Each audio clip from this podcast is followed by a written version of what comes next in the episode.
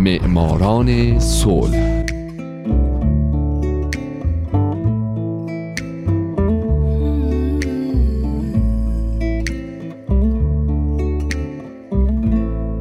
اینجا رادیو پیام دوسته و حالا نوبت می‌رسه به برنامه معماران صلح.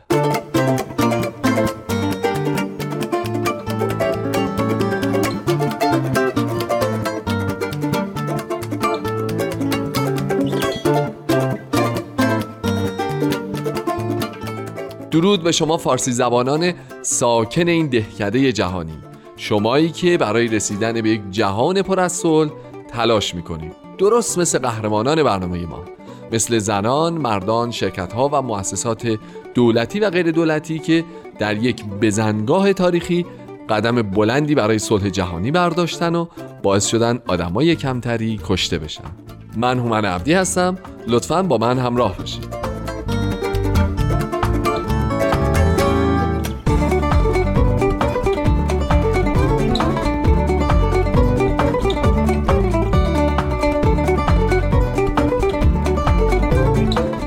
این هفته سال 1994 محمد یاسر عبدالرحمن عبدالرعوف عرفات القدوره.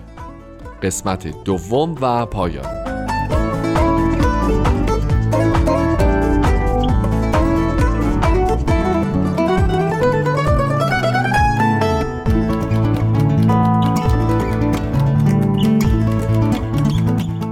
همونطور که خاطرتون هست من در برنامه هفته پیش گفتم که در سال 1994 سه نفر برنده جایزه نوبل صلح شدن. شیمون پرز، اسحاق رابین و یاسر عرفات. در مورد زندگی یاسر عرفات هم من به مطالبی اشاره کردم. از جمله دوران کودکیش تحصیلاتش، تأسیس سازمان فتح، جنگاش با اسرائیل و بسیاری مطالب دیگه. در دهه 1970 یاسر عرفات بیش از گذشته مورد توجه قرار گرفت.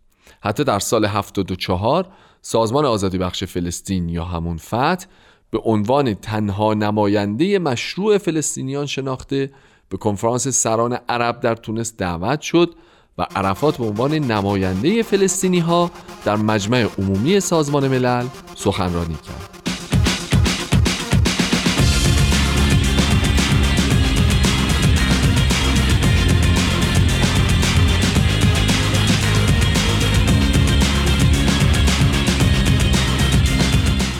چندین سال بعد در 1988 که ناظران اون سال رو سال تغییر سیاست های عرفات می‌دونن او در مقر سازمان ملل در ژنو در سخنرانیش گفت که سازمان آزادی بخش فلسطین از تروریسم حمایت نمی‌کنه چرا که تمام احساب و گروه ها در خاور میانه خواهان زندگی در محیطی امن و مسالمت آمیزن که این شامل فلسطین و اسرائیل هم میشه. بر همین اساس سازمان آزادی بخش فلسطین در سال 1988 حق موجودیت اسرائیل رو به رسمیت شناخت و قطنامه 242 شورای امنیت رو پذیرفت. چند سال بعد هم در اوایل دهه 1990 عرفات و مقامات برجسته فتح با دولت اسرائیل وارد مذاکراتی محرمانه و رایزنی هایی شدند که منجر به پیمان اسلو شد.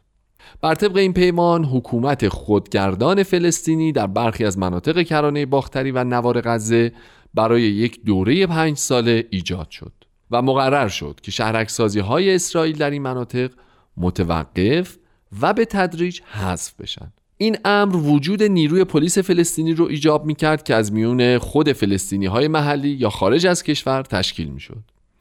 کنترل زمینه های مختلف مثل آموزش و پرورش، فرهنگ، رفاه اجتماعی، مالیات و گردشگری هم تماما به دولت موقت فلسطین منتقل شد. ضمن اینکه قبل از امضای این پیمان عرفات به عنوان رهبر سازمان آزادی بخش فلسطین دو نامه رو امضا کرد که طی اون خشونت رو تحریم کرده و اسرائیل رو به رسمیت شناخت در مقابل هم نخست وزیر اسرائیل اسحاق رابین به نیابت از کشورش سازمان آزادی بخش فلسطین رو به رسمیت شناخت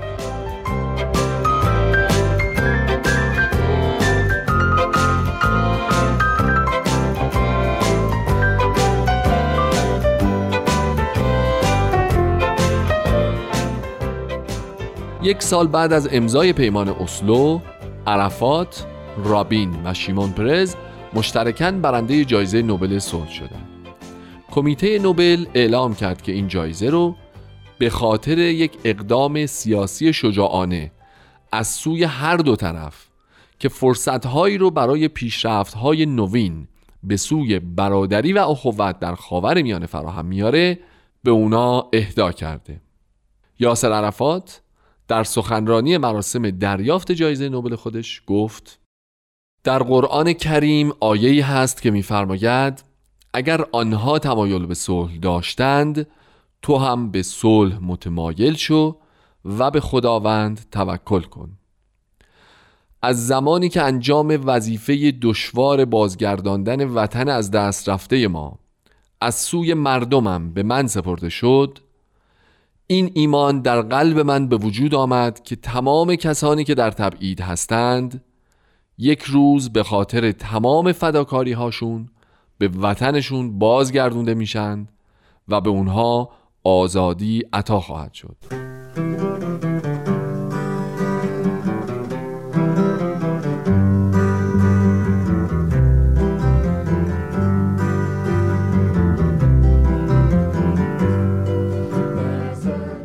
بعد از تشکیل حکومت خودگردان فلسطین دور دوم مذاکرات عرفات با اسرائیل که مکمل توافقنامه اسلو و تداوم حکومت خودگردان فلسطین بود. در سپتامبر 1995 در واشنگتن آغاز شد و در نهایت منجر به امضای توافقنامه اسلو دو یا تابا بین اسحاق رابین و عرفات شد. بر اساس این قرارداد حاکمیت شهرهای جنین، طولکرم، نابلس، قلقلیه، رام و بخشی از شهر الخلیل به تشکیلات خودگردان داده شد.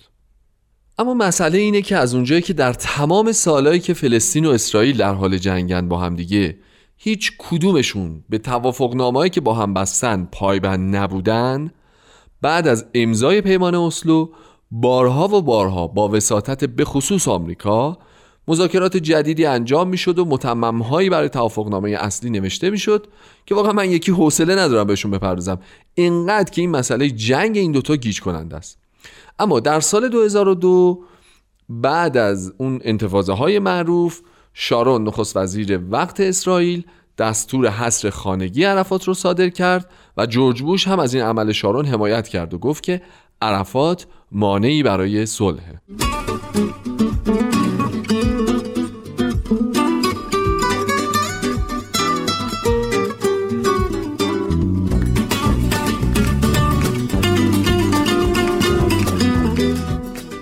عرفات در طول زندگیش چند باری مورد سوء قصد قرار گرفت. خودش توی مصاحبه در سال 1988 گفته که به خاطر ترس از ترور شدن هیچ وقت دو شب رو توی یک مکان نخوابیده. بالاخره هم او در نوامبر 2004 بعد از چند هفته بستری شدن در بیمارستانی در پاریس درگذشت. بسیاری دلیل مرگش رو بیماری و خیلی های دیگه دلیلش رو مسموم کردن عرفات می‌دونن با پولونیوم. حتی کار به جایی رسید که در نوامبر 2012 بنا به درخواست همسر عرفات گروهی از بازپرسان بین المللی تحت تدابیر شدید امنیتی با خاکبرداری از جسد عرفات احتمال مرگ او با مواد رادیواکتیو رو بررسی کردند. این کار در تدابیر شدید امنیتی برگزار شد و متخصصانی از کشورهای فرانسه، روسیه و سوئیس معمور آنالیز نمونه گرفته شده شدند. متخصصان سوئیسی پس از آزمایش جسد یاسر عرفات اعلام کردند که در استخون رهبر فلسطینی ها 18 برابر اندازه معمول رادیواکتیو پیدا کردند. در فوریه 2005 هم فتح اعلام کرد که قاتل عرفات را شناسایی کرده اما هنوز برای اطمینان از نتایج تحقیقات و اعلام اون به زمان نیاز داره.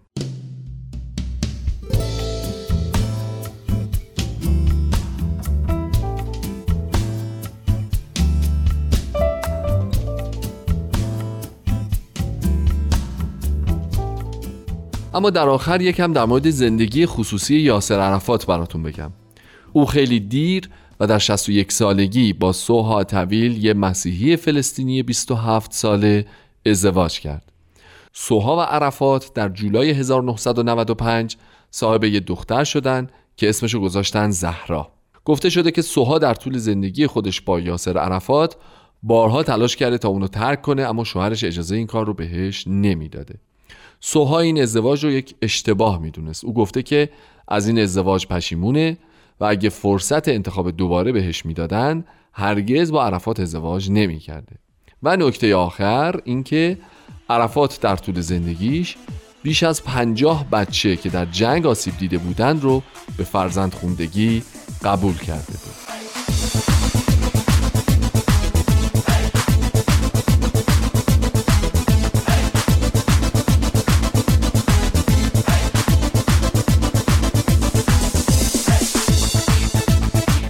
دوستای عزیز اینم از زندگی یاسر عرفات یکی از سه برنده جایزه نوبل صلح سال 1994 معماران صلح هفته های آینده رو از دست ندید.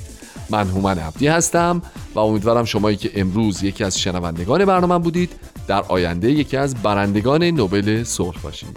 شاد باشید و خدا نگهدار.